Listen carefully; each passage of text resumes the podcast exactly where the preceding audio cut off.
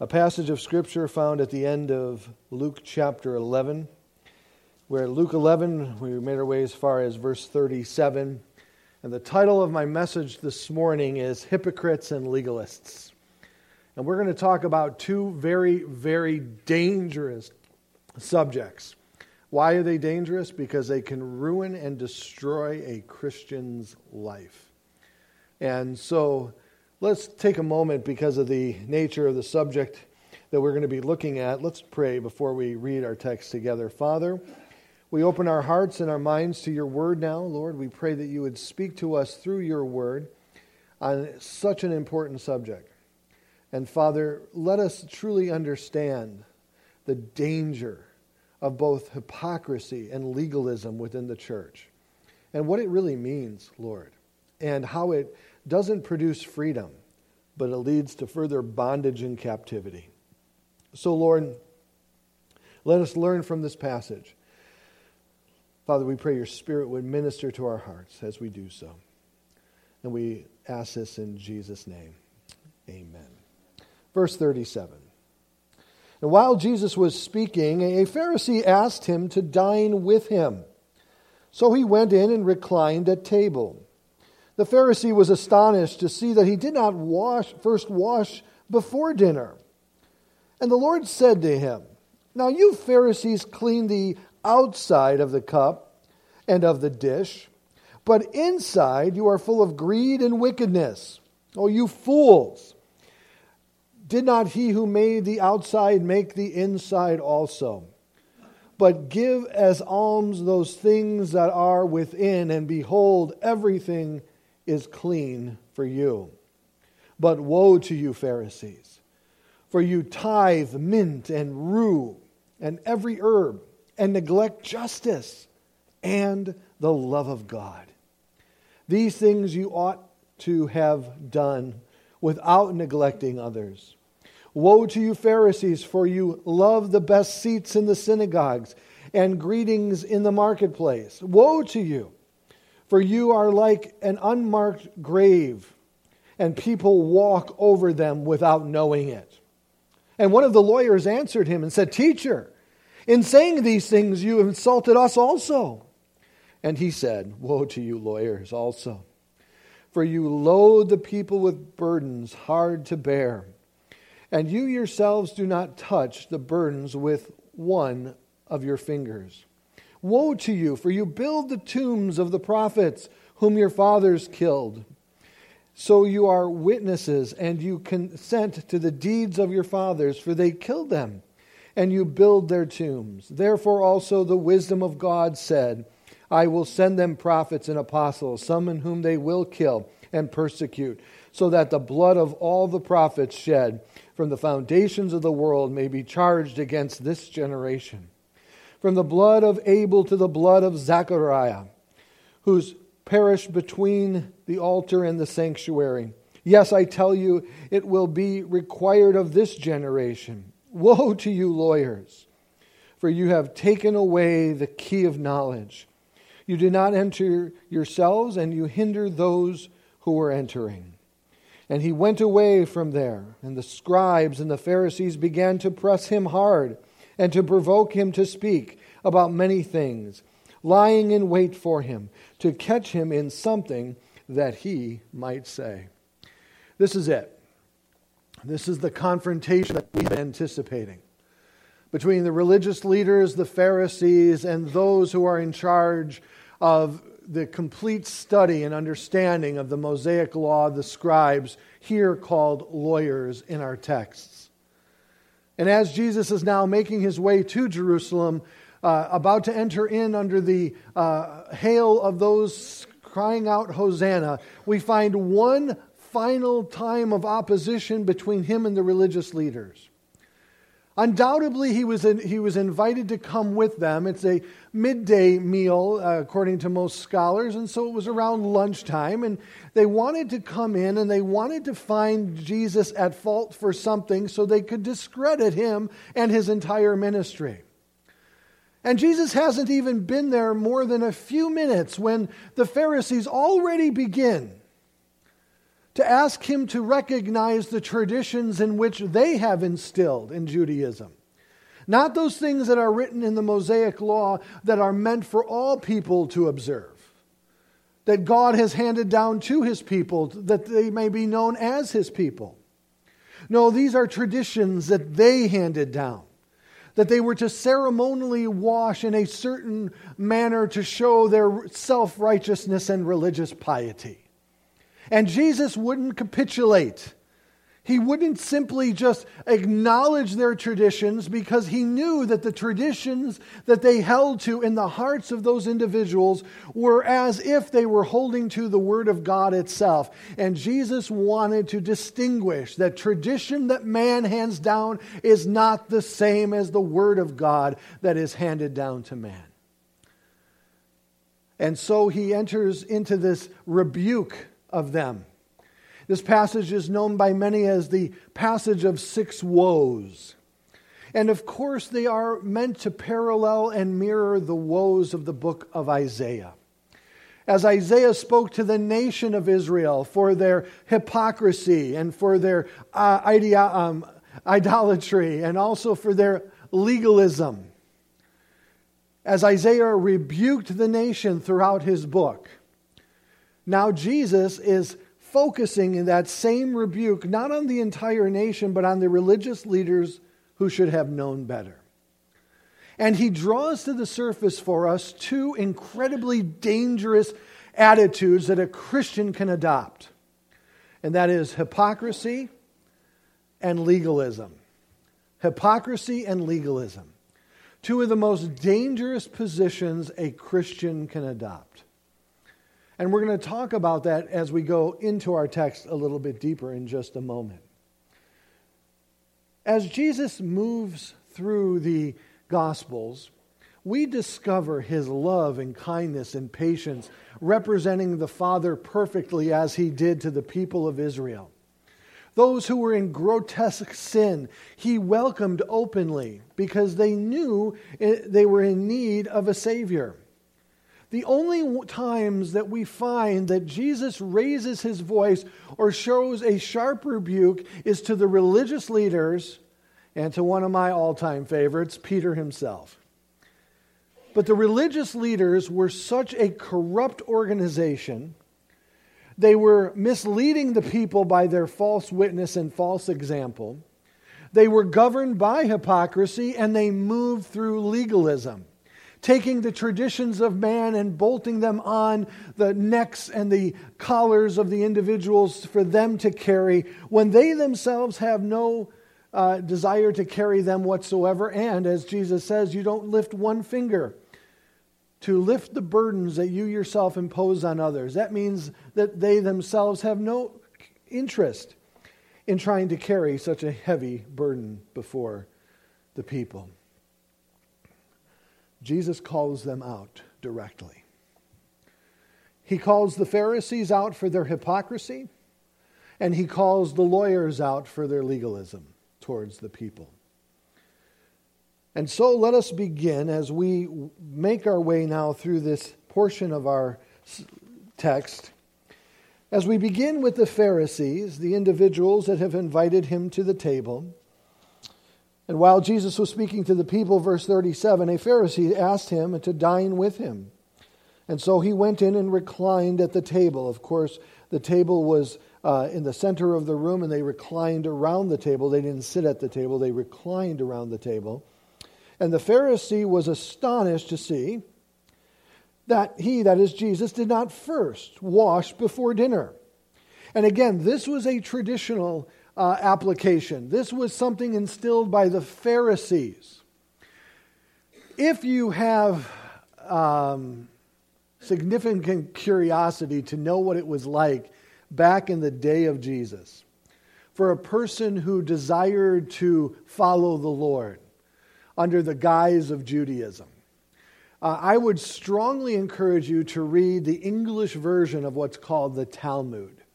It shows how the religious leaders of that time uh, practically applied what they believed was the law of Moses, and they applied it in such a way that nobody could keep it.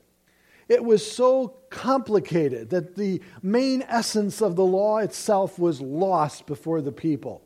You know, they, they were uh, surrounded by a wilderness of mirrors, as one may say, and they could not find their way through the thickness of the ambiguity and the legalism that was set before them. And you'll be astonished, and it'll also help you understand many of the comments that Jesus makes through the Gospels. And that, of course, was followed by the Mishnah. The Mishnah was a second portion of that. It's like today if you go and you want to know about the Constitution of the United States of America. You'll read the Constitution, and then you'll find in the Library of Congress just numerous books on what that Constitution actually means. And without, you know, without reading the Constitution first, you'd get lost in the myriad of different ideas and opinions by the writers of those books trying to clarify the, the meaning and the intent of the Constitution from the beginning. That's what was happening to these people. And many of them were uneducated. Many of them felt that even questioning the religious leaders of that time was uh, a position of pride and arrogance, and so they didn't do so. And so they were subjected to such nonsense constantly. And Jesus pushed against this constantly. So, one of the traditions found was that before they ate, they would ceremonially cleanse themselves in a way that looked incredibly pious. And they would do so and they would go through a ritual of cleaning. And it seems like that when the meal was put forward and as the Pharisees began to go through this ritual cleaning, Jesus just dove into the sub sandwich. That's in the book of First Eric. Um, dove into the food, and they were appalled. The word astonished there could be appalled. They were upset because it really indicated to them that Jesus was not respecting their authority, which he was not respecting their authority. Why? Because he was God. And the Lord said to him, Now, you Pharisees, now you cleanse the outside of the cup and of the dish, but inside you are full of greed and wickedness. You know, I think all of us have gone through the chore of trying to teach our children to wash dishes properly. We had a dishwasher growing up, but my dad felt what was the point of a dishwasher when he adopted two kids? So, you know, my sister and I would look for any type of shortcut that we possibly could in the dishwashing process so we could get done and through with it and then out the door and out playing. And so my sister came up with this idea that she would soak all the dishes in uh, soapy water and then take each one out of the soapy water, rinse it off in a pool of clean water, and then put it into the rack.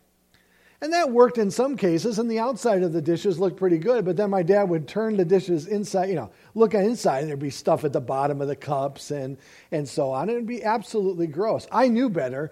I knew what she was doing, so I would take each and every cup to make sure I didn't drink of it. But it was each man for themselves. And, you know, it was a way of skirting around the process. Because, of course, why do it right the first time when you can do it over 15 times and learn your lesson properly? But Jesus uses this as an example. Back in the Old Testament law, there was very clear instructions on how utensils were meant to be cleansed. And he's showing them their own personal hypocrisy in what he says. You're so worried about the manner and way the outside looks, you don't care what's going on in the inside at all, do you? Oh, you look good on the outside. You look pious going through your hand washing ceremonies. You look pious with the robes that you wear as you walk through the marketplace. You look righteous as you stand at the corner and shout out to God in your prayers. These are all examples given to us through the Gospels. But what's going on inside is the problem. What's happening inside of you is the real issue. And he tells them very clearly though the outside of the dish may be clean or appear clean, green and greed and wickedness are on the inside. And he says here, did not he who make made the outside make the inside also? Now, to rectify this, he went on to say in verse 41 Now give alms of those things that are within. And behold, everything is clean for you. The religious leaders believed that if they carried themselves in an outward manner in a certain uh, prescribed uh, manifestation, they would be considered righteous and the example for people to follow. But Jesus is saying no. The work of God in the, in the life of the individual does not begin from the outside in, it begins from the inside out with a brand new heart. It starts in the new covenant, where God takes the heart of stone out of us and gives us a heart of flesh. That in and through that new heart, we may example a new life. And from what is happening within, the outward is changed. And yet, so many people to this day are more concerned about their outward appearance than their inward heart before God. And I have to tell you something you are not fooling anyone if you have that mindset. Oh, you may be fooling the person next to you, but you're certainly not fooling God, who ultimately is the one that you need to be concerned about. Jesus is saying, What's going on in your heart is disgusting. It's wrong. You can look as righteous and as pious as you want on the outside, but inwardly it's full of greed and evilness and wickedness. He says, Come on. And he calls them, You fools. And the, this particular Greek word is so unique because it parallels a Hebrew word that means you who are willfully disobeying God. You know what's right, and yet you refuse to do it. And Jesus attacks the, not attacks, but he, well, attacks this persona of hypocrisy that the Pharisees have clouded themselves with and clothed themselves with. And Jesus is saying, I see right to the heart. And then he begins three woes. Notice with me. He says, But woe to you, Pharisees, uh, Pharisees, uh, Pharisees Okay, I just recently got Disney Plus. You know what I've been watching. No, I'm just kidding. Uh, but woe to you, Pharisees, for you tithe mint, rue, and every herb. Now, what does that mean? Well, the Bible asks for 10%, the Old Testament asks for 10% of everything that they had.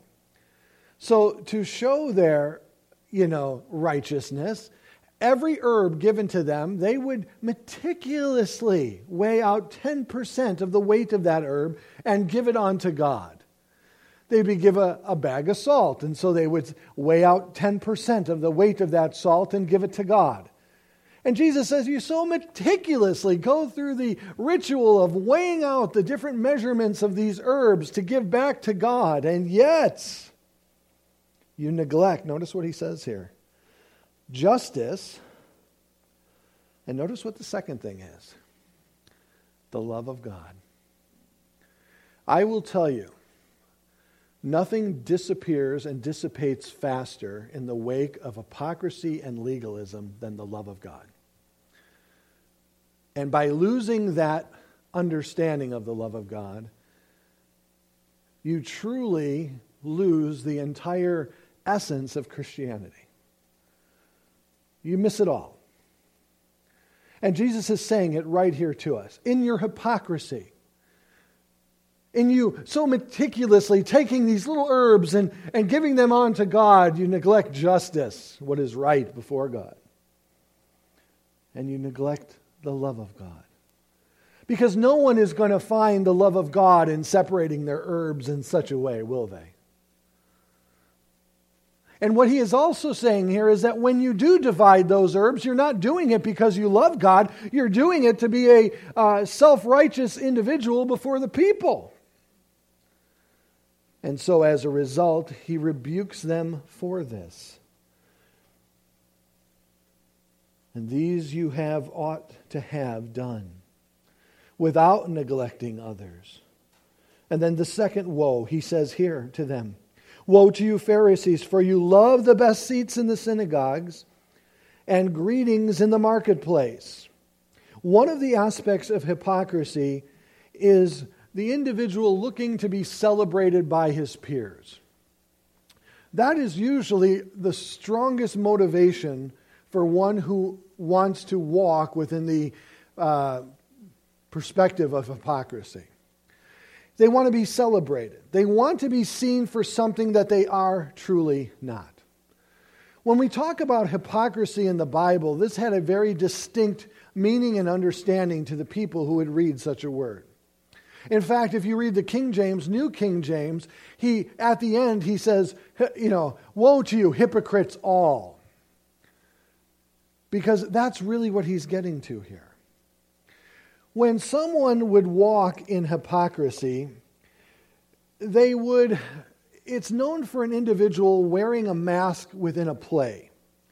So that the story itself may be true or not, but they're playing a character within that story that they are not.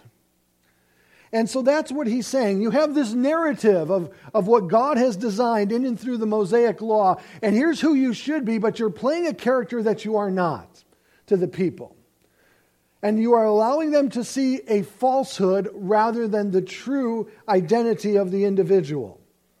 And so they do so to be celebrated, brought into places such as the synagogues, and greeted in the manner of a, that a celebrity would be greeted, and in the marketplaces, having individuals whisper as they walk by, "Oh, there's a Rabbi so and so." You know, I walk the church, through the church, and nobody says, "There's Pastor Eric." Usually, one of the kids is pushing me to the side because I'm in the middle of the hallway when they're running. Or I get to the food table and the, the very last cracker has been taken. It's usually by Tegan. And, then, you know, Tegan, I love her. You know, and the last cookie or the last cracker, and she'll walk away and she'll bite into it and go, Hi, Pastor Eric. do your mom and dad know what you do? But these individuals wanted to be celebrated before the people, and therefore they carried themselves in a way that was misleading. One of the definitions for hypocrisy in the New Testament, God bless you, uh, is without wax. Now you say, what the heck is going on here? Well, statues were a huge commodity in that culture. And individuals, of course, who were sculptors would spend hours, if not weeks, months on a sculpture. And if something were to have damaged that sculpture before it could be purchased, instead of throwing the whole sculpture away, they would try to fix the damaged area by forming wax, and it was usually the nose that broke off. So they would formulate and they would, you know, uh, form a nose within the sculpture made of wax, and then they would paint it to match it to the color of the stone, etc and you wouldn't know the difference. So individuals would then come and buy the statue and they'd bring it home. And most statues were displayed either on the uh, rooftops of the house or on the ledge of the uh, wall or in the front of the home. And in that culture, of course, the sun was very warm. And if you put wax in front of hot sun, what do you get? A mess. And so they would literally watch the nose begin to melt away on the statue in which they just purchased, and they would then call the sculptor who did this a hypocrite. He did it for the purpose of deceiving. So not only did these people wanted to be celebrated, but they also were doing it in a manner to deceive the people around them, and Jesus would not have it. They were so concerned about outward conformity that they had no mind for inward transformation. And as a result, Jesus calls them to task on it. And in this last of the three woes to the Pharisee in verse 44, he says, Woe to you, for you are, un, are like an unmarked grave, and people walk over them without knowing it. To touch a dead body in that society was, of course, to defile an individual before God. So if you came in contact with a body, a dead body, you were not to touch it because you would become defiled. Now, the religious leaders believed if you walked over a grave that wasn't marked, even though you didn't come in direct contact with that body, you still were defiled. And now Jesus is pointing to them. He's saying that people who come to you, you're like a whitewashed tomb. You look good on the inside, but you're full of all corruptions, and you are defiling the people who come to you. That's what he is saying here. Hypocrisy is one of those things that lives in an epidemic state throughout the, the church. People who come to church often believe that they need to become someone that they are not to interact with those who are at church. One of the things that I like to say about our church, and I hope that this always remains true, is that we are real people, right? We all have failures and faults. We are all works in progress by the grace of God. We are none of us have arrived, none of us have been perfected. None of us have come to that place of ultimate sanctification and had a I've been sanctified party. None of us have come to that place in our Christian life, right? We're all works in progress. There is nothing wrong with being real about your struggles to another brother or sister in Christ. There's nothing wrong about it at all. I still meet with my mentors to discuss just that. I still meet with my pastor to discuss uh, things just like that. To make sure that I'm continuing to grow to become the man of God that God wants me to be. Dealing with those issues in my life that have now become apparent, where earlier on they weren't apparent, but now they are as I've grown in my knowledge and grace of the Lord and Savior Jesus Christ. To deal with these things openly to become the husband that God wants me to become, to become the parent that God wants me to become. I need to be held accountable. I need to be open and honest with my struggles and my failures and my faults. Plus, with the added, you know, requirement of remaining blameless as your pastor. I am very, very um, careful about what I do and how I conduct myself but I am certainly not perfect. I am not perfect at it. And if you were to ride in the car with me, you would see that imperfection come to the surface very quickly. Okay? When it says 55 miles an hour is the speed limit, 35 is not a second suggestion. Go 55, okay? you know, I don't understand. The gas pedal's on the right in all cars. Use the foot that God gave you and let's go, you know. We're all works in progress, aren't we? But the religious leaders were putting up a facade. They weren't allowing the, to, people to see their reality. The only perfect individual who ever lived was Christ. And the hypocrisy set a false standard that, of course, no one, no one could obtain. But then the lawyers who were listening to all of this, well, they became offended.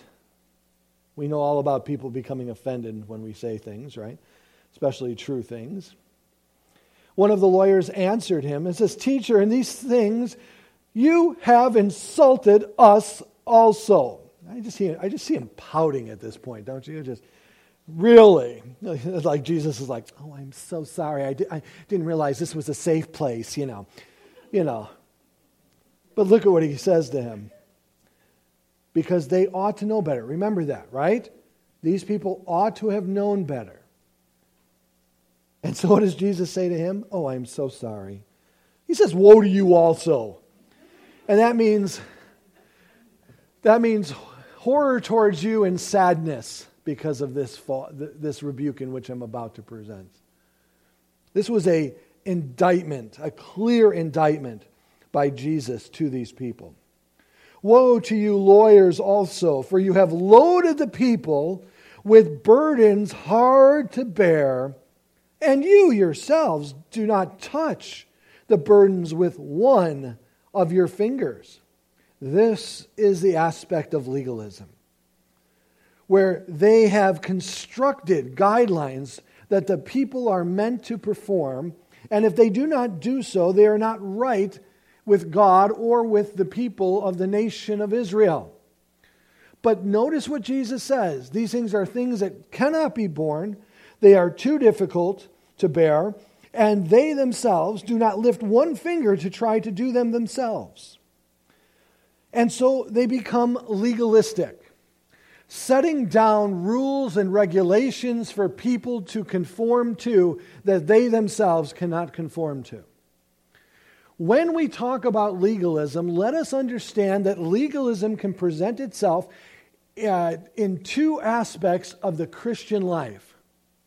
The first aspect of legalism is the aspect of legalism concerning our salvation in Jesus Christ, where rules and regulations are mandated to be followed and kept in order to obtain and, in many cases, maintain our salvation in Jesus Christ meaning that it isn't simply grace by faith, it is uh, more is required. And Paul wrote an entire book of the New Testament challenging just this idea. It's the book of Galatians, where religious individuals came in after Paul to the Gentiles in whom he was ministering to and demanded that these Gentiles become Jews first, including being circumcised, and then they could become Christians.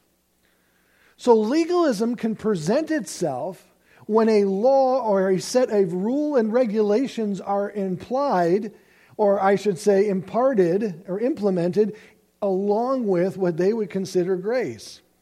Now, they'll argue and say, oh, yes, it is by grace, but you have to keep all these rules and regulations on top of that. That's where legalism comes into play in your salvation. We have been saved by grace through faith alone in Jesus Christ. And that new birth that is that takes place at that moment that we believe allows the spirit of God to reign in us and to begin the sanctification process within us and through us. We do not need a standard of rules and regulations to obtain salvation. You do not need to be baptized to be saved. That's called baptismal regeneration. And we have, ex- we have examples in the Bible where individuals were not baptized and yet still were saved. However, though, there will be some who tell you no, not only do you have to get saved, but then you have to be baptized on top of that to be saved. And that's not what the Bible states. And so let us be very, very careful that when we present the gospel, we always present it in the framework of the grace of God that it has been presented to us within. That's one aspect where you see legalism. The more common aspect of legalism is found in the sanctification of the believer in Jesus Christ. Now, let me explain. The sanctification process is God separating us from the world and bringing us into a state in which he can use us for His glory and His purpose. We call it that work that is in progress in our life. We may uh, explain it by saying we are being transformed into the image of Jesus Christ. All of that would be appropriate to say being restored to that perfection that God once created us in, in Adam, and that we severed ourselves from in our sin and death, and etc. God is now restoring through the person of Jesus Christ in and through us in the power of the Holy Spirit. That sanctification process is a work on the inside of the individual that then manifests itself to the outside. Let's say it again. The sanctification process is the work of the Spirit on the inside of the individual, manifesting on the outside. There are some Christians who want to believe that outward conformity to a set of rules and regulations is the same as sanctification. But let me ask you that question from our perspective this morning. That seems to be exactly what Jesus is not speaking of here, is he? He is saying that yes, the outward can look a certain way, can't it? But the heart can be far from him. The mouth can draw close to him, but the heart can be far from him. He is saying that the outward doesn't necessarily indicate, just by simple conformity, that the inward is being changed, is it? And so when we require someone to conform and they obey, we may want to believe, oh, look at the work that God is doing. No. This is what you've imposed upon them. This is what you have confined them to. That's why here at Calvary, I always allow God to work first in the life of the individual. Somebody may bring something to my attention that so and so isn't behaving the way they should as a Christian. And they'll then look at me and say, So, what are you going to do about it? Hmm? I want to watch you scold them. And I say to them, I said, I'm going to pray first. Because I can approach them and show them all the scripture, but God can work on the inside and change them from the inside out.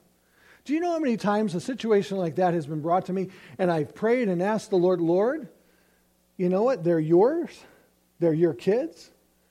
This is something that has to be dealt with, and I'm not reluctant to do that, but I always want to give God the first shot because He can do it better than I can. And sure enough, nine times out of ten, He works before I even have to get involved. Because it is a work from the inside out, looking for the transformation of a person's heart. That's one of the great indications to know that a person is saved, is by the fruit in which they manifest, right? The fruit. Now, I am not an agriculturalist whatsoever. You could put three different plants before me, uh, and I wouldn't know which one of them is which. But if time went on and they were bearing fruit, and one was a tomato plant, the other one was a grapevine, etc., and so forth, by the fruit I could say, oh, that's a tomato, that's a, that's a grape. And Jesus said, by, you fruit, by their fruit you will know them. This is how to know if the true transformation has taken place within the heart of the individual. However, though, because many do not want to wait for God, they want to intervene in the process to see if they can hurry the process along they will set up rules and regulations to try to outwardly conform people into whom they want them to be and not necessarily concerned about what God wants them to be. Let me be clear. This is an aspect where we have to be very, very, very careful that I am not implementing personal convictions in gray areas that God has established in my life upon another individual that he has not established those same parameters of conviction within in their life. Now, let me be clear. Where the Bible says we shall not do things, we shall not do those things, right? That's not a gray area. Where the Bible says we should do things, then we do those things. That's not a gray area, and those are not up for, up for debate. But let me give you an example, if I may, of what may be considered a gray area. And I have to be honest that many women I feel very bad for because they struggle under a great deal of ambiguity when it comes to the matter of modesty. Open your Bibles to 1 Timothy chapter 2 verses 9 and 10 if I may.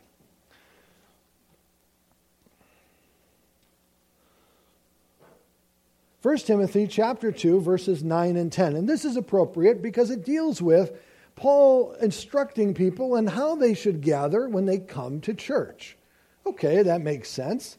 So let us read here what Paul says as he addresses the men and the women of the church. And specifically for our topic today, let us address what he says to women. Now, notice here in verse 9, if you will, Likewise, also, that women should adorn themselves in respectable apparel, with modesty and self control, not with braided hair and gold or pearls or costly attire, but what is proper for women who profess godliness with good works. Okay, right? Says it in the Word of God, and we want to be obedient to that. But then there comes a lot of words here that need to be defined, don't they? They certainly do. First of all, the context is for these women coming and gathering into a church situation. And Paul, first and foremost, is concerned that their adornment, meaning what they wear, be respectable apparel for the context of entering into the church, okay? Respectable. What is respectable for coming into a church? Is there some ambiguity there? Yeah, there sure is.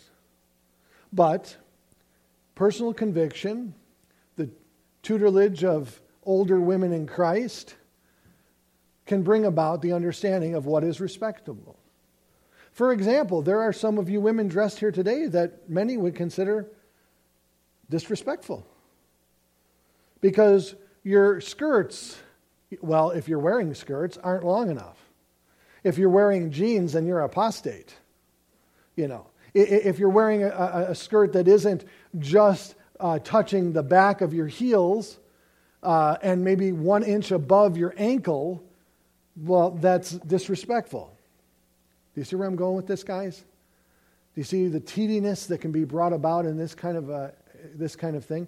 If we try to superimpose a tradition rather than what God has exp- explained here.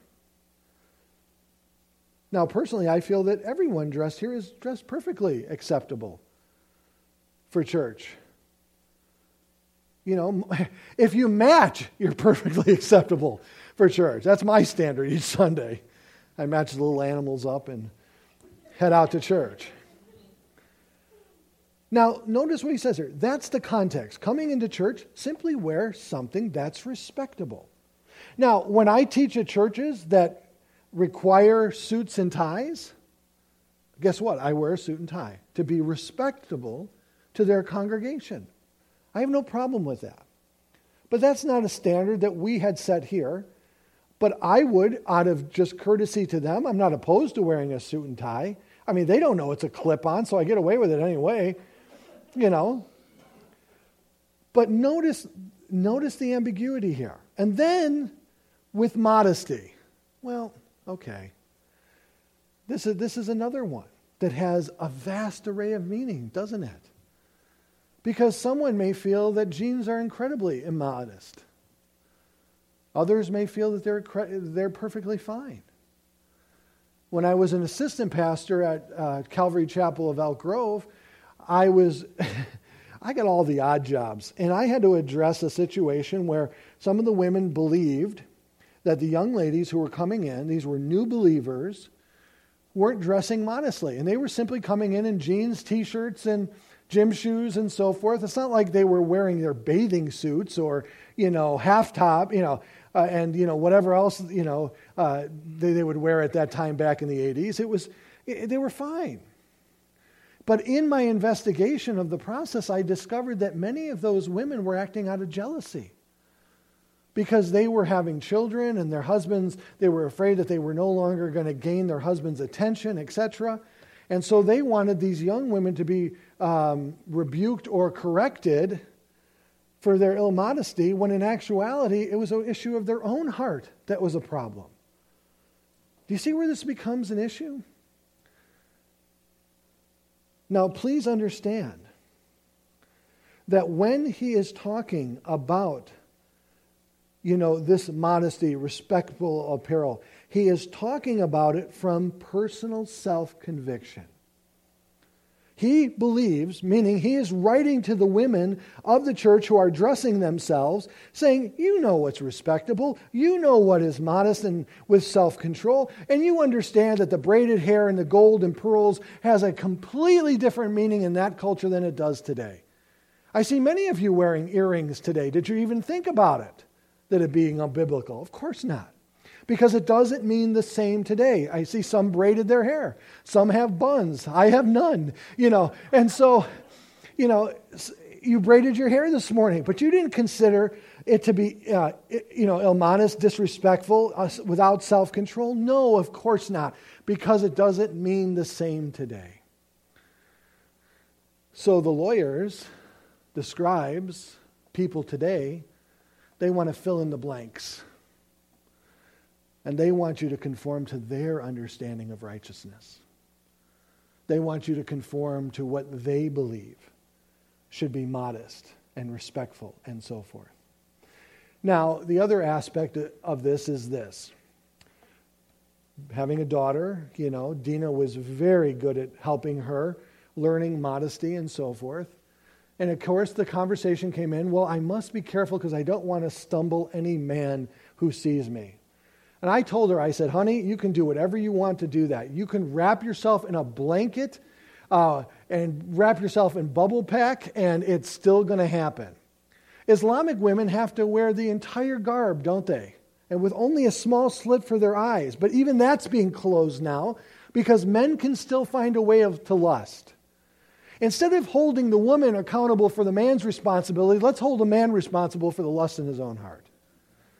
That's the way I feel about it. Now, again, if there was a situation that was completely inappropriate, no, that we would address it. I'm not saying that we wouldn't. But I am saying let us be very careful that we are not defining these words that God has left open for us to define through personal conviction. Does that make sense? And yes, a young believer needs to be trained and to understand as they grow, but help them to under, uh, undergo that in a godly, biblical way. And I got to be honest with you. I'm going to be honest with you. I thought that this would completely you know, lie on the shoulders of Dina when it came to the raising of our daughter. And do you know who had a tremendous impact on this thing? Her dad. You know, her dad. She came out in a skirt one time for homecoming, and I said, Nope. Nope. Unless you go and that other half you have on layaway, go get that next, you know but helping them see it.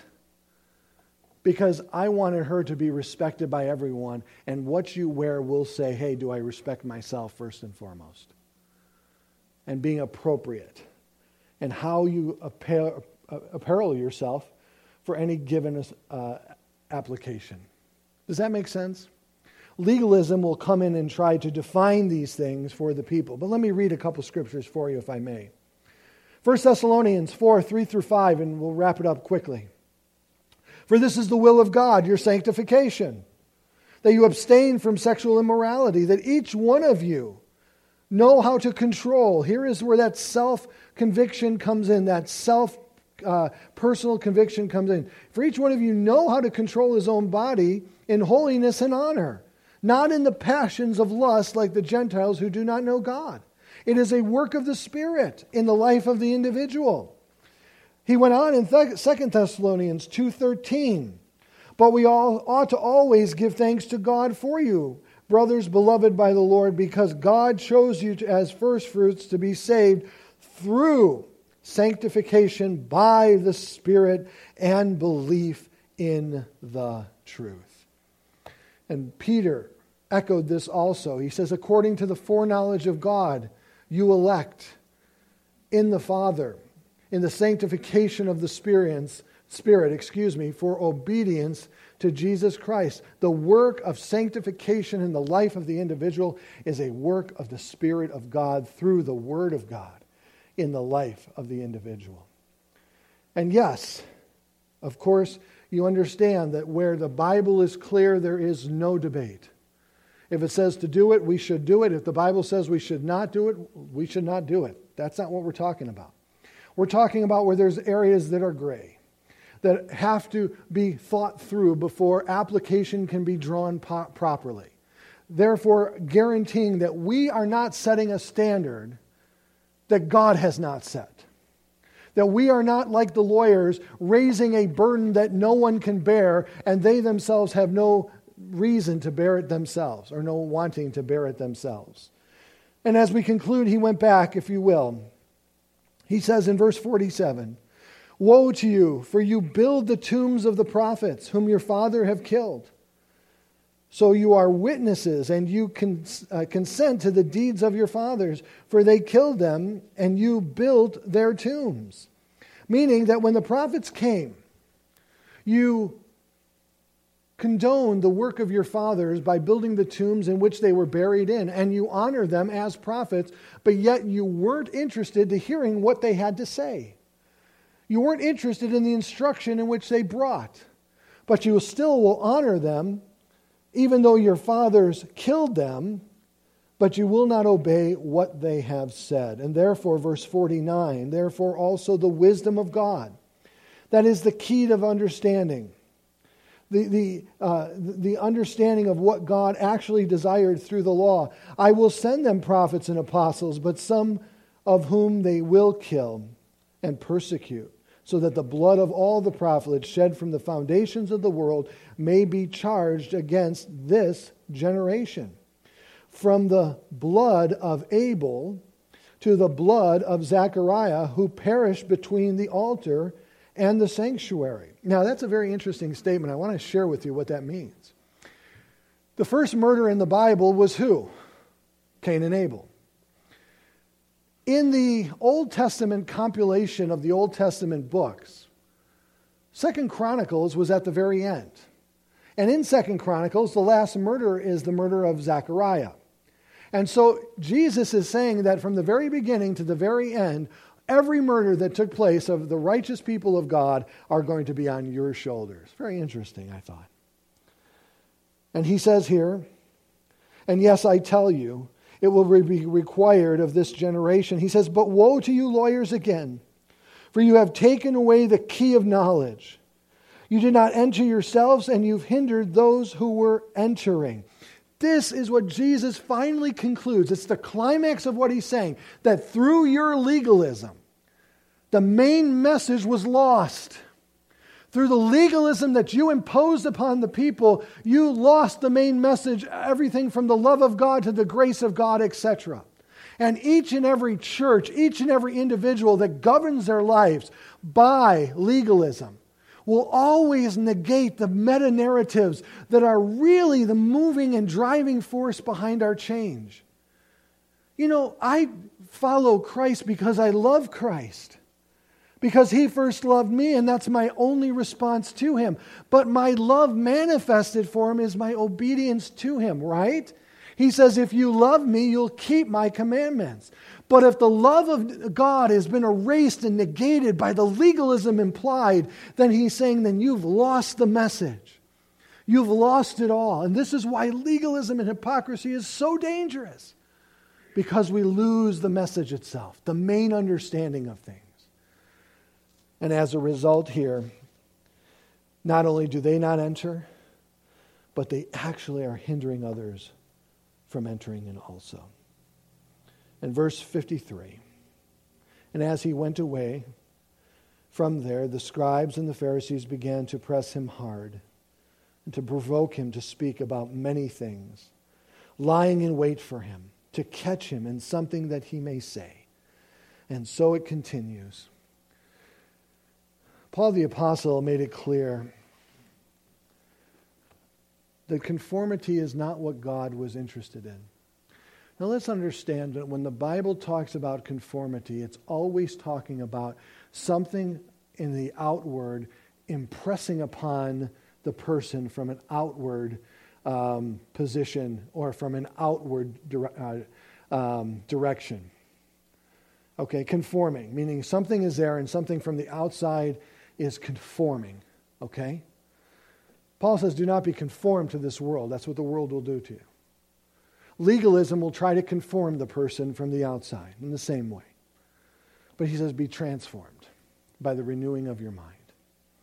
True Christianity is understanding that in the salvation process, God is restoring you back to your original state. He's hitting reset on your life. He's taking and moving you away from sin and death and the effects thereof and bringing you into that image of Jesus. Now, we think of that often as simply resembling him in deed, word, and in action, okay? But I think that I can make a strong argument that Paul is saying that he's bringing us back to the state of perfection. Perfection. Jesus was perfect, wasn't he? Now, that's not going to happen here on this earth. We're going to be a work in progress until that day we die. And then we are given a new body that allows us to once again walk in the perfection that we were originally created in. But it's a work of the Spirit of God. So many churches are trying to conform their people to a standard of living through a legalistic preaching of the Word of God. Let me tell you that that has no effect on a congregation who isn't saved, right? I can beat you up each and every Sunday, and you may start to act differently simply because I'm beating you up, but most likely you're going to rebel against it. But I can get you not to swear anymore. You know, not to take the condiment bottles from Chipotle anymore. You know, it's just like ketchup, right? You, take a whole Tabasco with you. Not to cheat on your income taxes. I can conform you to many, many good things that you should be doing, but that doesn't mean that you're saved, and it doesn't mean that your heart has been changed, does it? No, of course not. That's what we're seeking through the teaching of the Word of God and the power of the Holy Spirit to God for you to be changed from the inside out. And then you know what? It's a permanent change. It's a permanent change. It may take longer, right? Am I saying we don't need rules and regulations? No, don't go to the extremes. That's not what I'm saying. But I'm saying when we implement legalism in the sanctification process, we are always going to miss the big picture. Always. Because it is God who does the work in and through us. For it is no longer I who live, but Christ who lives through me.